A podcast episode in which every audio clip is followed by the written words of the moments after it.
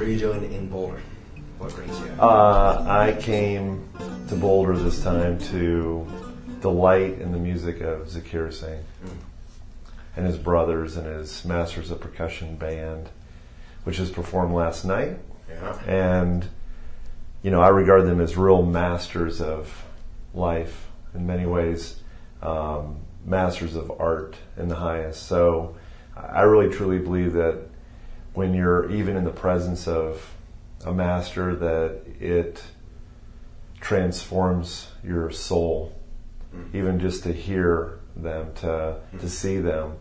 Um, so as much as I could be around them, mm-hmm. you know, just for the for the night, I got to be there for the sound check and to delight in their performance, and then afterward, you know, just to be in their presence, Yeah. and it's it's remarkable to to be in in the presence of being uh, embodied being that um, is really pushing the envelope of evolution. So I feel shifted. It's a I totally it was a blessing, and I got to share with my lady. Yeah, last night was my second experience with Zakir Mm-hmm. And it, he talked about that. You know, this performance will be the only time they'll do that performance. It's different every time, and it really seemed very similar to the best of what jazz was and maybe is. Um, you know, that spontaneous quality. And I wonder if that's sort of where the power comes from. That it's not a rehearsed. Well, I think you know what he was doing is he was actually just stating a truth that is often overlooked. For really every event of every day is totally fresh and new. But we often think, well, we're going to a concert, we're going to see, I've seen masters of percussion before, even if they were the same performers, the mind tries to uh, find what has been the same. That's one way we, we kind of get a grip on reality, you know. But he was just stating something that he knows very well that most people don't really bring into their forefront of their awareness is that this moment is precious. This moment is unique. And in, it doesn't matter if you perform the same song. If, you know, like in classical music, my mother played classical music. Uh, she was a pianist. And you'd play the composition, the notes on the page that haven't changed in 200, 300 years, and yet it can be every performance of the same notes is unique. So Depending on your mood or your. Exactly, you know, and that uh, spirit is always bubbling up uh, uh, afresh, and it, it's in moment to moment that it's uh, it's evolving. I mean, consciousness, time, everything is just this ever changing dance. So even if you're trying to do the same thing, you know, you go through the so-called same mundane routine, it's changing, you know, and there's you know there's a presence of consciousness that one could uh, state that maybe is unchanging, you know, and, and observing one from, you know, when you're, as soon as you can remember when you're a kid all the way through, you know, you're growing up and moment to moment. And yet, um, even that presence gains skill in being able to witness the ever changing dance and, and to really being able to even del- uh, learn how to delight in it more. So you watch these guys, the pros, like the masters of percussion, and you watch how childlike they really are. And they've been Oh, doing yeah. it, you know, Zakir has been doing it for, I don't even know, what, 40 something years? Um, He and- looks like he's 40. yeah, I mean, it's remarkable. You know, he looks younger, frankly, than his brothers, Right. his younger brothers. Right. But part of it is his spirit is so youthful. And he's finding constant astonishment and wonder in it, like it's a kid with his drum. But he's getting better. And I talked to his, uh, his brother, the other tabla player, and he stated that, that now he's actually performing better than ever in his life. So it is, after even all those decades of practice, it's, it's evolving, but their, their experience of the delight is evolving. But I I love that comment that like, you know, this is a new con, this is brand new. But it's, it's, he was just stating the obvious. Right. Yeah, it was really delightful. I mean, how they would go, they each person would play for you know quicker and quicker, and you know, Zakir. It's like turning side to Oh, side and just having a great time. He, you know, a lot of it, he, he just does it spontaneously. He's sort of conducting. They'll, they'll give a general format about, you know, you go first, you go second, we'll play this song, we'll do this thing. And yet in that, it's fresh. And that every member of the band, knowing that Zakir is in, in effect the conductor, has to be completely open that he's going to be spon- totally spontaneous. And much of their communication is just through the eyes or small signals with their facial expression or hand signals. And they have to listen and, and attune to subtleties and the nuance of the playing to be able to to be so fresh and spontaneous to to get into uh, such a synchronization that it, when Zakir moves, they move with him. So they actually are learning. They're like the students in a way, following the master, uh, the conductor. And I, I just love to see it because in one one three hour concert, one evening, the entire essence of the man's teachings are really evident. If you really you, you unpack it through your awareness and your analysis, you know. Yeah, yeah. I sat down because I'm not a very, um, I'm actually not very um, sort of a very interesting person. I'm not usually very interested in world music or whatever. I like to lie around and sort of kind of zone out at the end of an intense day. And uh, the first 10 minutes, I was like, oh, here we go, Zakir Hussain, world music kind of stuff. And then they just started, it was amazing. It was like the time of my life, you know, it was, it Yeah. was so amazing. I think, and that comes from them being really, you know, in the moment, Right. having to be the way they played. Yeah, and for me too, I, I'm I am somewhat knowledgeable on a lot of classical Indian instruments. Yeah, you play a bit. A li- well, I don't play Indian. I play Western drums, Oh, yeah. but I understand. You know, I understand a little bit about composition, Indian composition, music composition, which is incredibly intricate. Uh, like the sitar player last night, you know, I, I started listening to Ravi Shankar, you know, in the '60s, you know, right, you know, and uh, he was at Woodstock and so on, and that, and then the whole Beatles uh, bringing out that kind of ins- Indian, um, you know, music with the sitar, and the guy that like last we saw last night, yeah, there's like a whole level of generation. So we're talking in the last 35 years, the development of music that has been around for hundreds of years is at such an advanced level, and it's it, it blows the mind um, how advanced these guys have become. So I was completely I'm I'm shifted Yeah. in my soul today. Yeah. And you're then teaching, I understand, in about an hour, right? Yes. And then in Denver. Yeah, it's just a local thing today. We practice with the teacher, so we we have a little Oh, nice. Wow. You know, What does and, that mean? Uh, it just means that we have a gathering Mm-hmm. uh, by invitation of my top students in the area. Mm. So, Yeah, I didn't get the invite. I must have. Yeah. missed it. well, you're welcome to come Yeah, watch. Yeah. you are, Waylon, really. But uh, That's about as much as I could do. yeah, but we do have.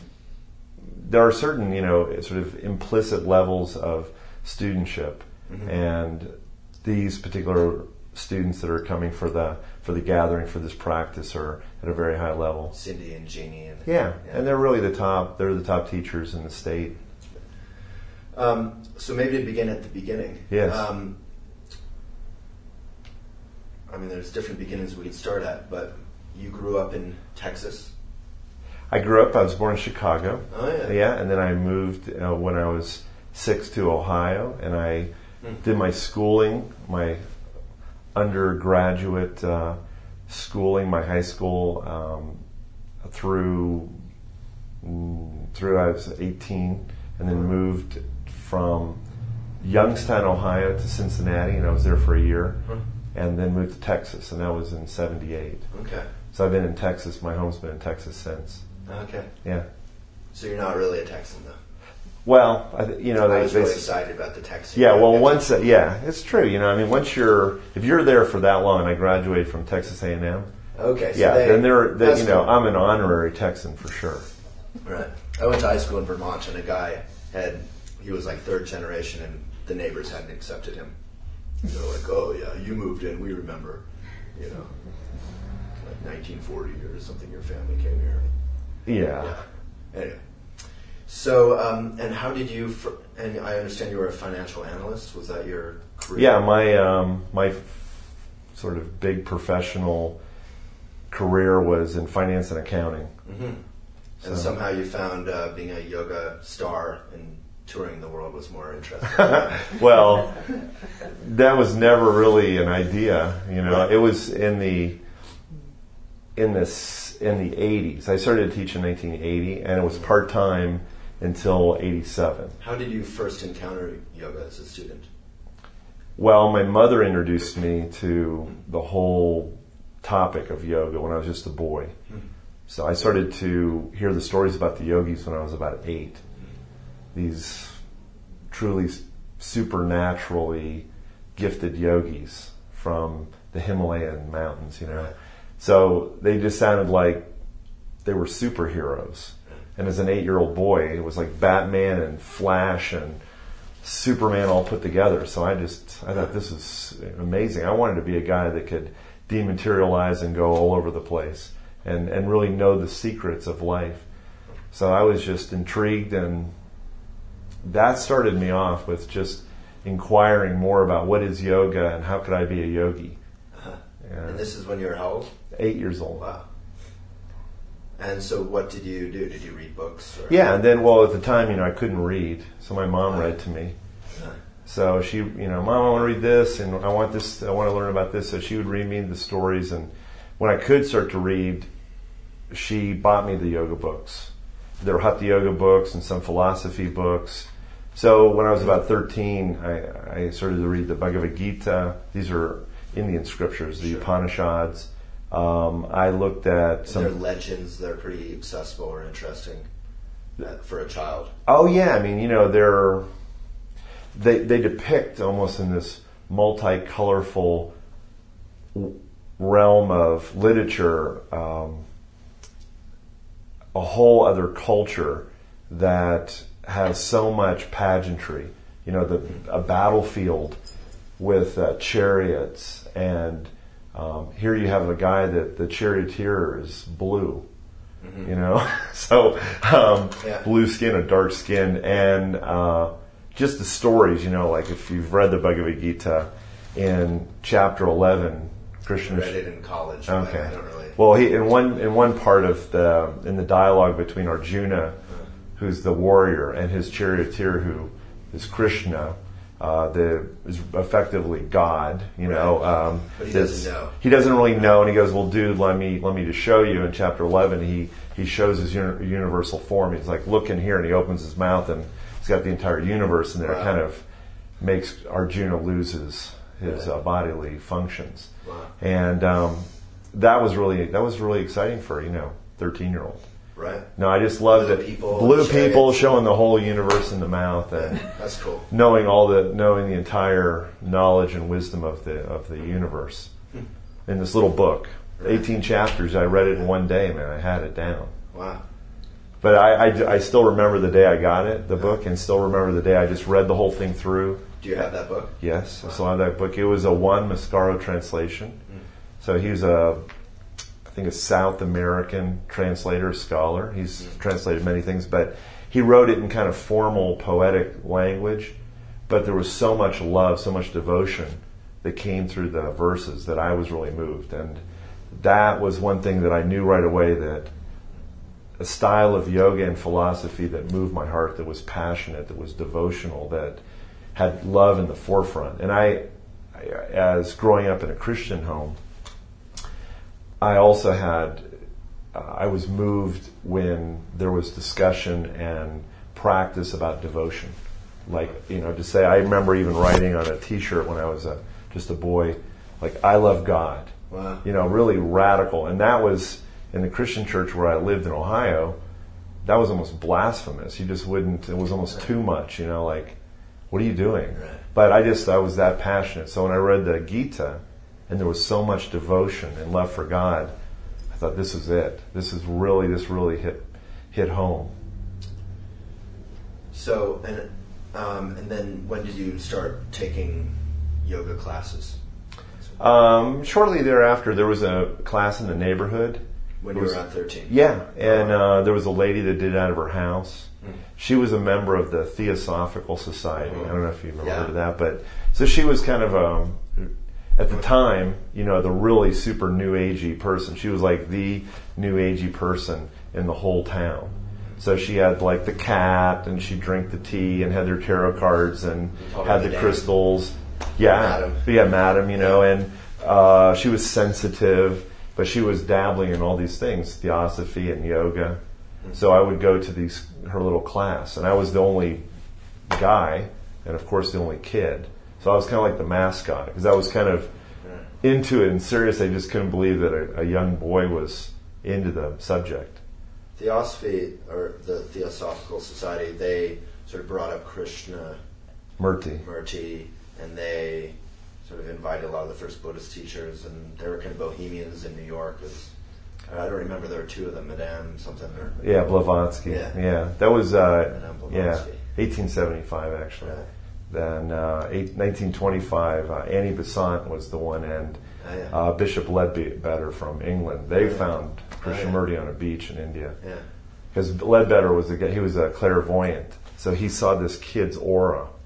That Uh-huh. he thought this this kid is like some avatar, you know. So he went up to him and they said, "You're the chosen one. You know, you're you're the new um, you're the new major guru." And they brought him in and brought him to America, and he kind of rebelled after he got Right. kind of settled in here in California. yeah. I read it for a review for the magazine. I read his, I think it was his autobiography or biography Mm. um, a couple years ago, but I don't really remember anything. Yeah, but it was really it was it, did- it was a very influential movement both in in Europe and the UK and here in America at the turn of the century, 20th century. And then you became a, at some point a pretty serious student of Iyengar. Yeah, right? in my yogic pursuits through the years, and then when I started to, I'd been teaching for about six years, and I just it was just an amalgam of different styles, very eclectic hatha yoga. I went out to California to study, and I happened to go to the Iyengar Institute in San Francisco, which at the time was, it might still be kind of regarded as one of the the top Iyengar centers in North America. And I went my first class. I jumped into the advanced slash teachers class. It was one class a week. That was the top level. Now, you know, I thought I've been yo- doing yoga since I was a boy and have been teaching for six years, and so that was the appropriate level. Right. You know, just total ego Right. and I went in and got my ego just dissolved Yeah. in that one class and recognized that I didn't know, I thought I knew yoga and there was this whole other world. The detail, the specificity, the refinement, all of it, I was astounded.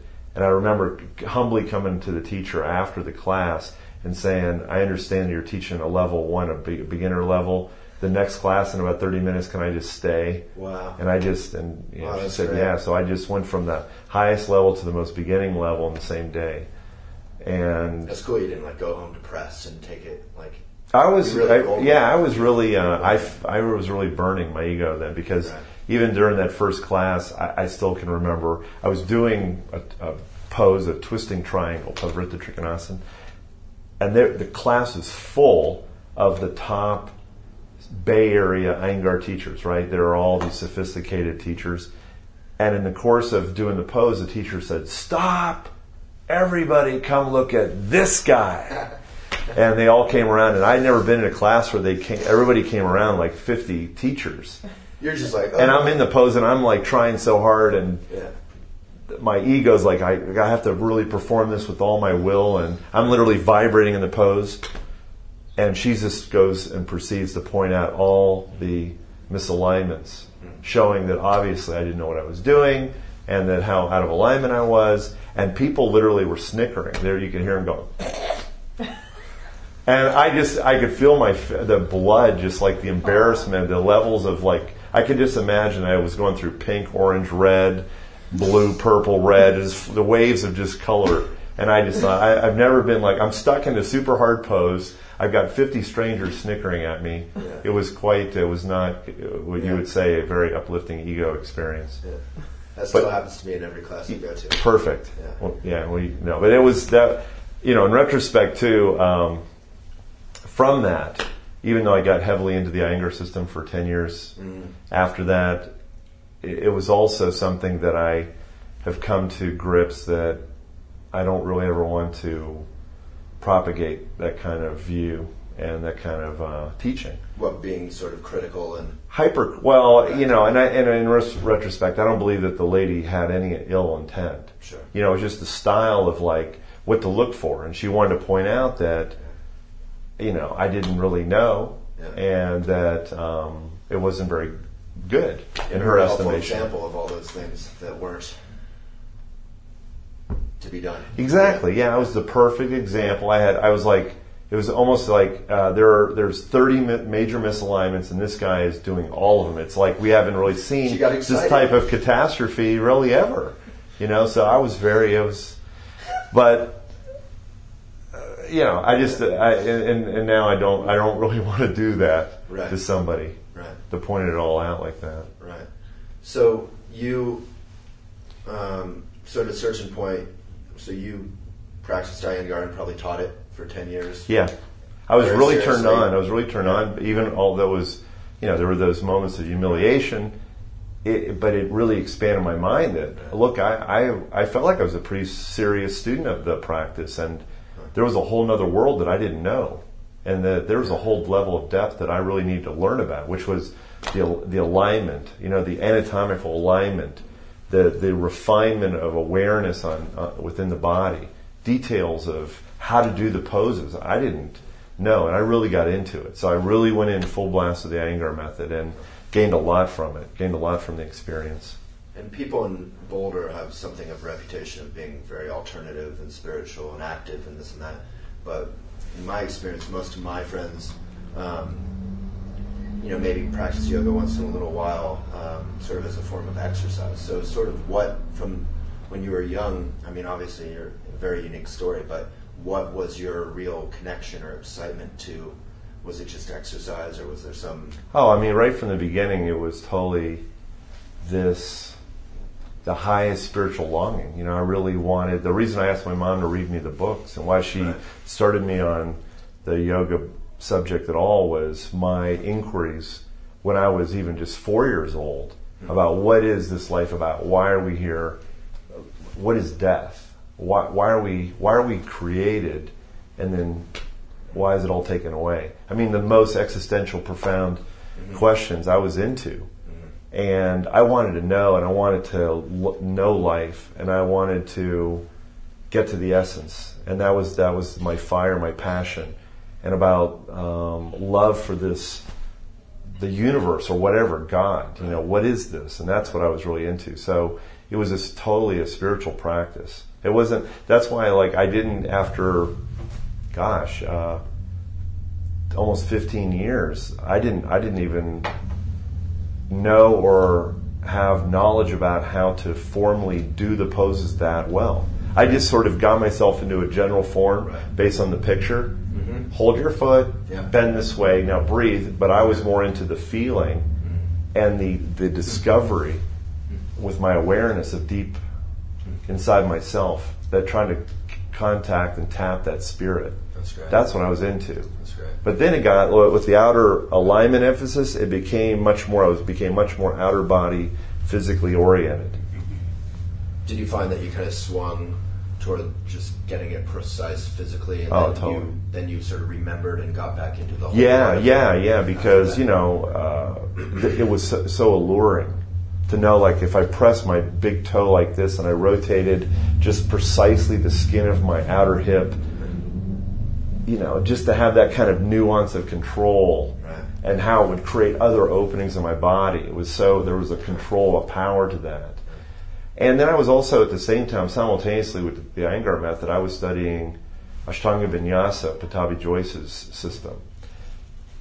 And that was so physical, and it was in a large part, you know, because it was really moving powerfully with the breath and bandhas and connecting the poses. And they were difficult poses; they weren't like easy. Right. They're very challenging. And the sequence, and I remember trying to do it the first time and thinking I only got through a little part of it without just collapsing on the mat. Thinking I'm out of shape, I you know all those things. So I really practiced and was able to then do the series strong. And then I met um, Pattabhi Jois in '88 and studied with him for a month and a small group of us in Southern California. And I learned first and second series. And, and at that same year, I met Richard Freeman, Oh, yeah. and all the way on the other side in Boston. Oh, yeah. And the pose that you have on the cover of the latest issue of Elephant was the pose that he and I laugh about because it was he was like on a wall, like a brick wall uh, at the Harvard University. He was just hanging out, you know, in a way. Uh, it maybe wasn't doing full yogi dandasana, but but it was like that, and I just thought this guy was so intriguing looking. So I came up and started speaking to him. We became friends. I can totally see him doing that. You know, and I, I just thought, yeah, you know, just in it right. And Yeah. well, it was at a, it was for a conference, and, and interestingly, it was an Iyengar conference. Hmm. So he was attending an Iyengar yoga conference. I had just flown from Pattabhi Jois all the way across the country from Santa Barbara to Boston to attend this conference. That's where I met Richard, and he and I became friends. and We started practicing privately, just doing the Ashtanga Vinyasa series. And he said, "Why don't you come to Boulder and uh, hang out with me?" So I would come here, and we would hang out. And then he said, "Do you want to teach a teach a workshop?" So I What would. do, what do John Friend and Richard Freeman do when you hang out? Well, um, it's very interesting. We've had some really, we've had some great things. I mean, Richard is, you know, he's just uh, brilliant on so many levels. So we would, he, he likes astronomy. So at night we would pull out a telescope or binoculars and look at the stars and the planets and the moon, and we would um, we'd go outside into the mountains and uh, look at plants and we would talk about anatomy and pull out books and uh, pull out, get clay models of the pelvic floor and spend time until midnight in the kitchen talking about where really is the center for Mula Bandha, you know? Like, dude, This is it. I mean, so we would penetrate and, and pull out scripture and Yeah. discuss deep philosophical I figured. concepts about comparison, comparative philosophy and religion.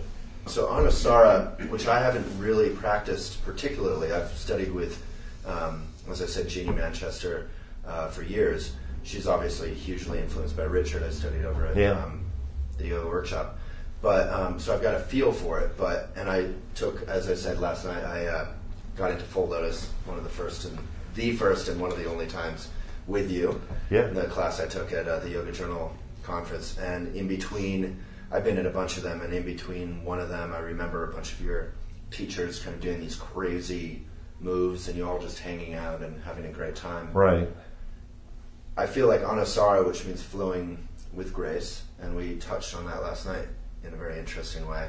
Um, when everything was chaotic and kind of going wrong, and I was like, "Well, that's not flowing with grace," and we were like, "Actually, that is." Yeah. Maybe could you say something about Anusara and what it means to flow with grace, and how that is different from or rose out of your studying with Iyengar?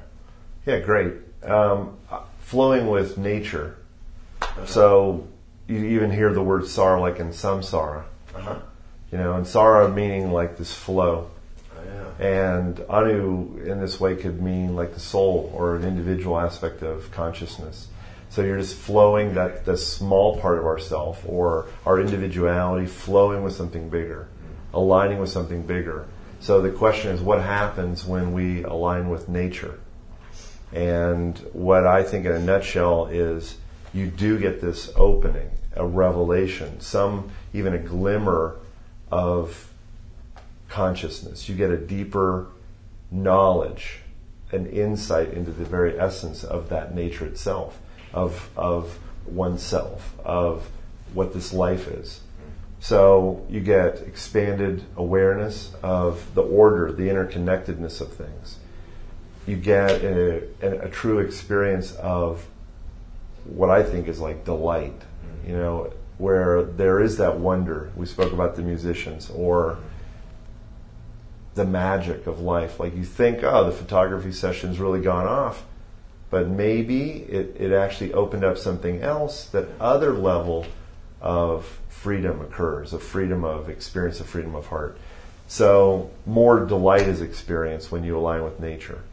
So Anusara is a, is a method, a path, a practice of getting more attuned in your heart with yourself and everything around you and everyone else around you to make life fuller, to make life deeper, to make life more expanded. And how is that? Um, because that's what everyone wants. Everyone. Everyone. I mean, how is this not self-help? How is it like a real gen?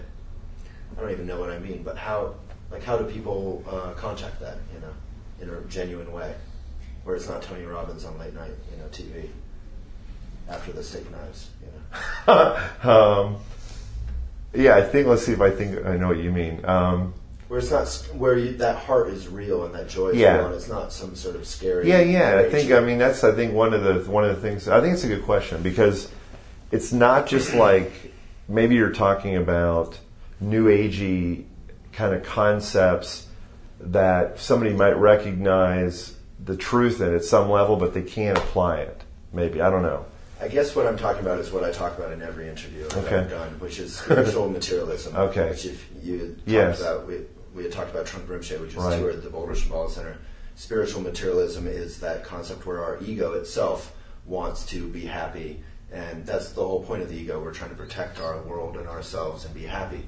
And um, spiritual materialism is when the ego says, "Ah, I can study Anusara, do this yoga stuff, and then finally I'll have expanded awareness. I'll be happy. I'll be joyful. People love me.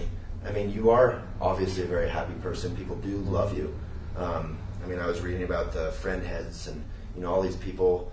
I mean, I don't know of any community. I can't. No, I don't know of any yoga community for sure where there's such a sense of joy or kind of um, community, and I, that's a real accomplishment. Yeah. And how do, how, yeah, do, it's, how do you actually a great, do that? Yeah, it's a great question. And um, see, you know, it's such a fine line. This whole thing about feeding the ego Yeah. and dissolving the ego and not really honoring one's individuality. Uh-huh. So it's kind of like, where's the source of the original desire for happiness anyway? Yeah. So one, you know, I might, I really think that why do all people want to be free?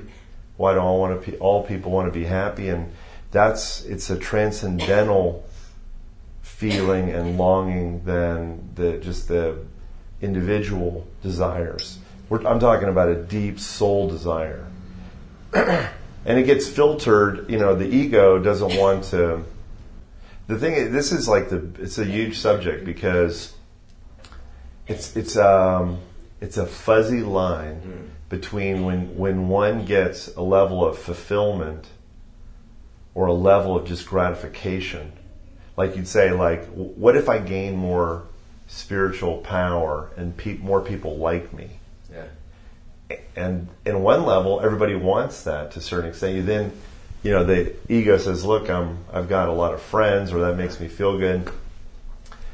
But is it really satisfying the deepest spiritual fulfillment of feeling like you really belong in life? That there's really a true a love, a, a very high love, not just um, a romantic or superficial personal love.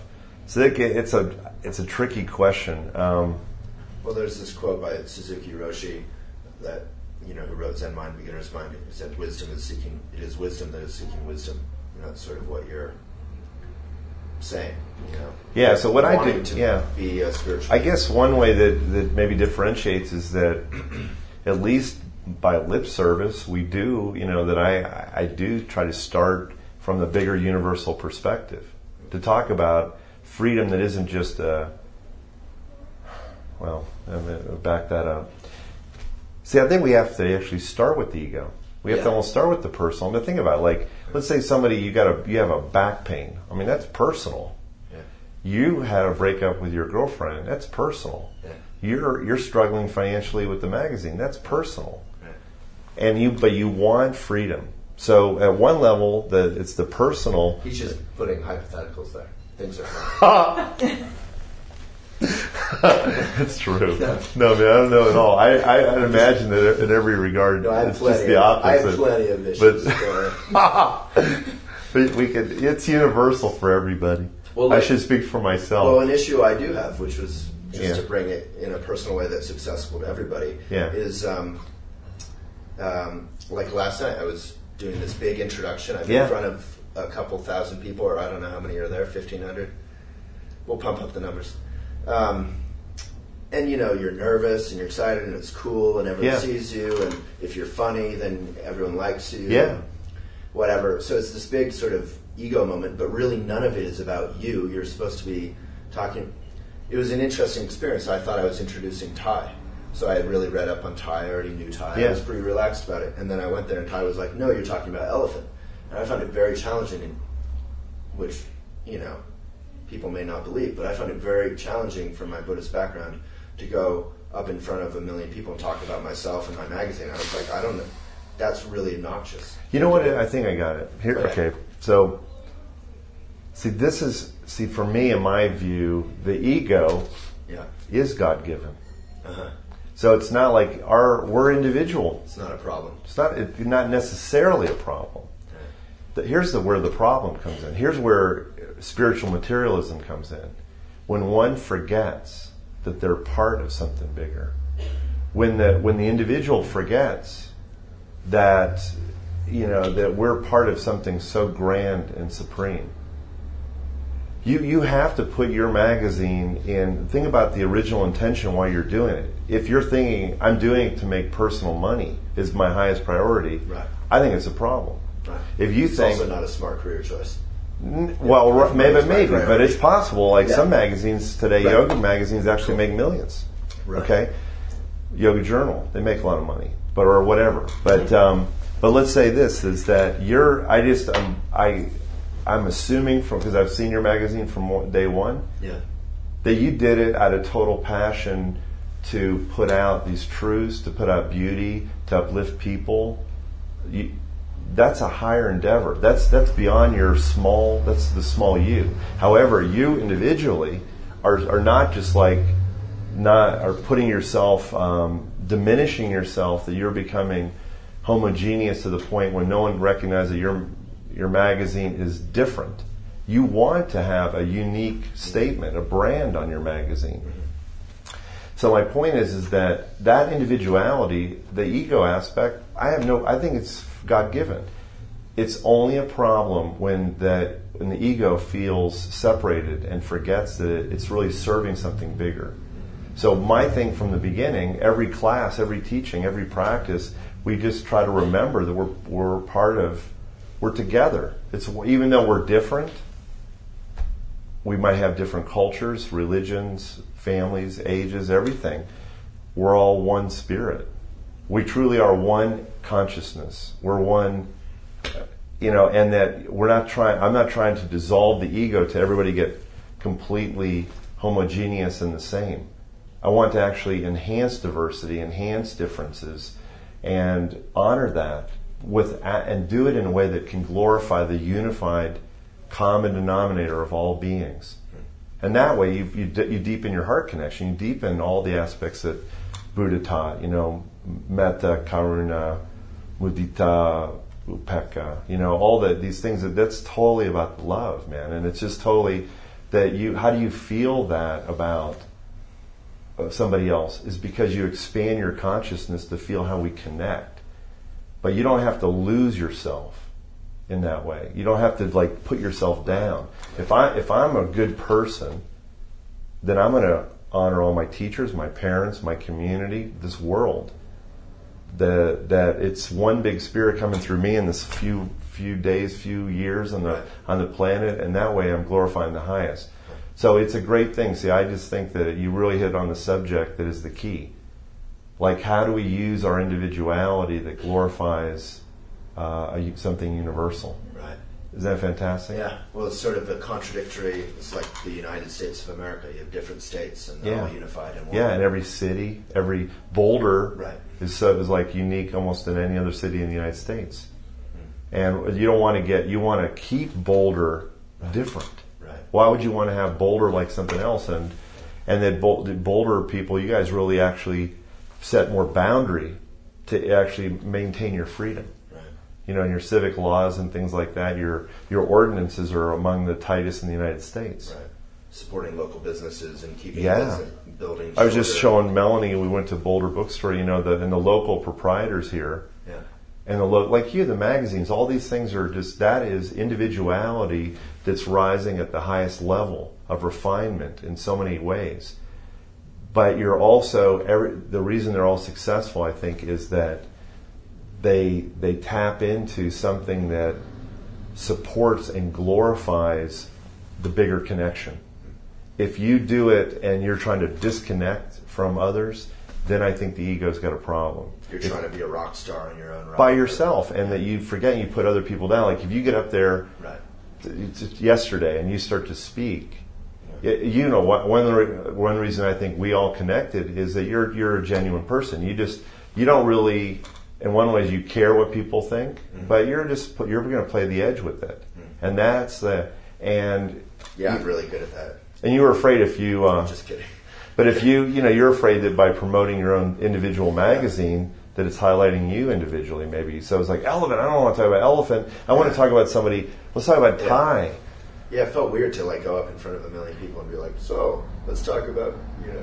But you could, you know, but you can switch it and say, right. "Elephant." The mission. The mission is this: is to serve, and that's how we connect. Yeah. That's how I connect yeah. to Ty, because Ty is like one of the most selfless Amazing. persons I know. Yeah. What he did to make that whole concert happen, and and he didn't even go up. He didn't even. No, he's not that way. That's why we love him, and that's why it works. That's what all those. Zakir Singh is the top drummer in the world. Right. How humble is that guy in so many ways? Right. That's amazing. And that, but he's totally. If you watch him, he's super. You, you know, individual. He doesn't. He will be really strong with the sound guy, the lighting guy, even the, his fellow musicians.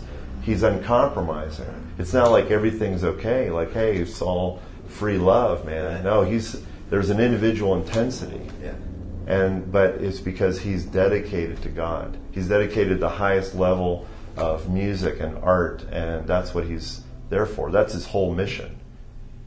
So it, it's the first, the key is keep putting it. I just put it in the universal sense first, and use the individual sense to support the universal. So I don't say, hey, the, the ego needs to be completely dissolved.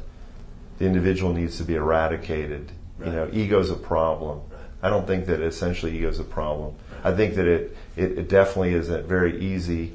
It is, is one of the most challenging things that we deal with in our spiritual practice. But it's a double edged sword because it's the one thing that can actually bring the most glorification to the universal. Hmm. It, it can be bring the most, you know, just absolute reflect the highest on the whole. The parts are what make the beauty. Every little part of the brushstroke on the calligraphy. You don't look necessarily look at each individual stroke. You read the you read it by the whole form.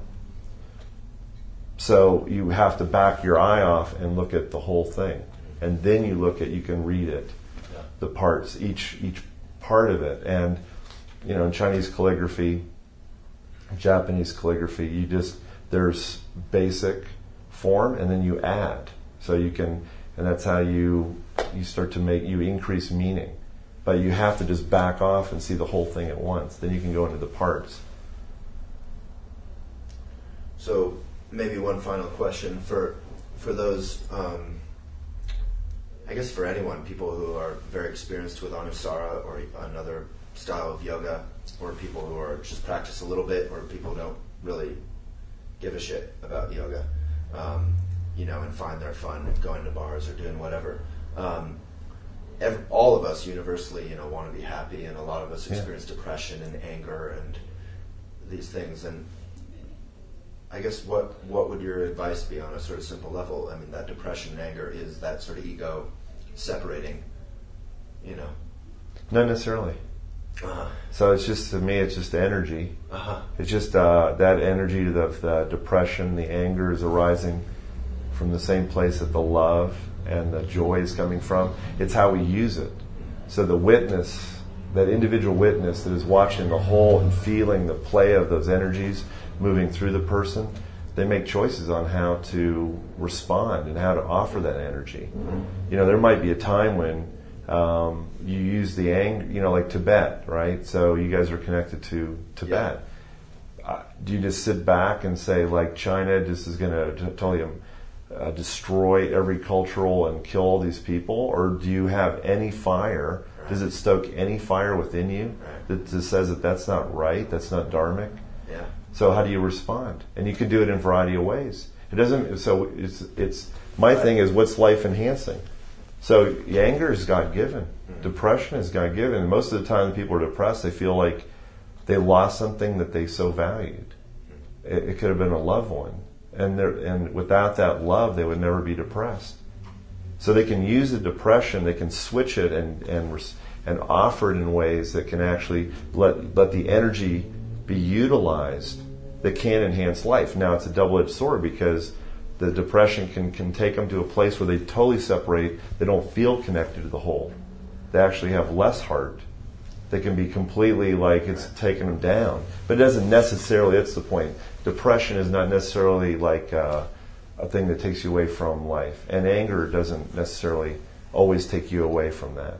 Right. It's how you use it. And there are levels of it too. So, uh, So when you experience them, you should like really try and work with them. And pause pause and feel what it is right and and use it to in the highest. Use it to we what we do is in you know in Anusara what I do is try to use these feelings that arise the whole spectrum of my emotion to affirm life that life is good that you know there is an interconnectedness to life and that we're we're connected. And maybe I can use that to deepen our connection. Maybe maybe I can use that that feeling to actually bring more happiness to bring more f- sense of wholeness more sense of really love in that way. So that's you know bottom line is use everything to your advantage. And that's a very that's the thing with the Buddhist tantra the Hindu tantra. It's not that you know it's like not to say that uh, uh, ego emotions the individual aspects of our mind and nature are essentially a problem they're just to we i look at them as they're essentially good but you have to use skillful means on applying them in ways that can give you a deeper insight into the nature of life and yourself and use them in ways that that can bring more love and joy and delight and you know that's what you're doing with your magazine I feel like I think you're doing you know great and I'm, I wish you the best on your national. Yeah I'll be very a great supporter of that Well, thank you so much. Thank brilliant. you Abby, do you have anything? Do you have a question? Do you, either of you? Mm-hmm. Thank you so much. thank you That was great. thanks